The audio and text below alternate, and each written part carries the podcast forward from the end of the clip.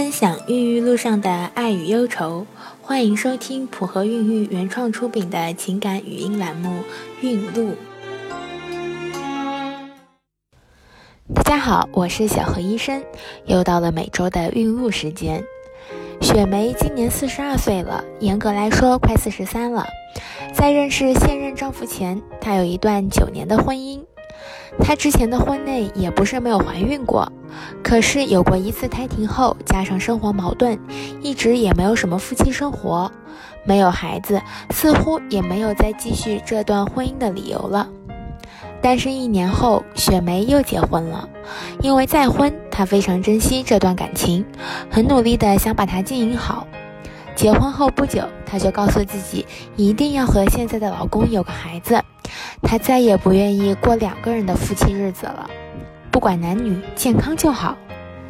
婚后三个月，雪梅就去监测卵泡备孕了。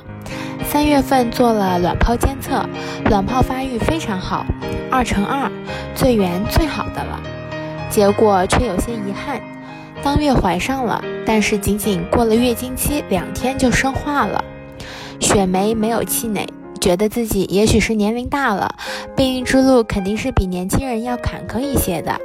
生化后，雪梅去医院抽血检查，性激素六项什么的该做的都做了，但是抽血结果却不是很理想，其中 FSH 数值为十偏高，AMH 零点四五，已经出现卵巢储备功能低下。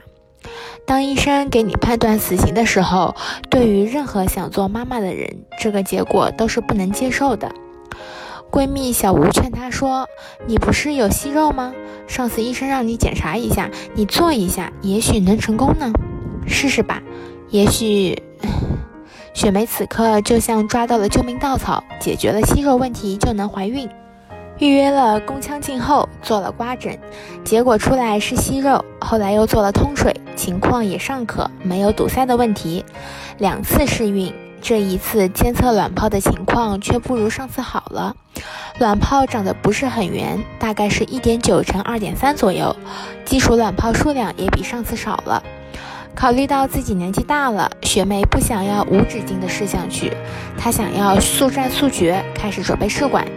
于是，在月经来的第三天，两夫妻去生殖中心做了试管前详细的验血，结果出来，AMH 已经是零点一七了，FSH 也十五了。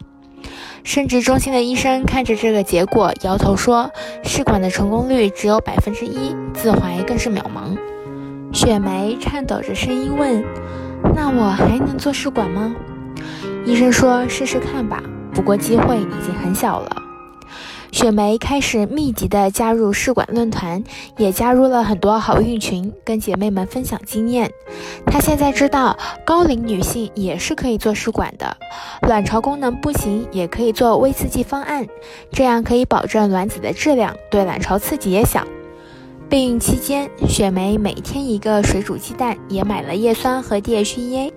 这一次试管经周很顺利，经过促排卵后，虽然雪梅只取了三个卵子，但是最后胚胎竟然成活了两个。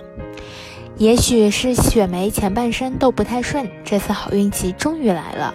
十四天后去医院抽血验 hCG，结果出来 hCG 二十四，孕酮三十七，给医生看，确定怀孕无疑了。这就是今天的孕路故事，普和孕育祝您一路好运。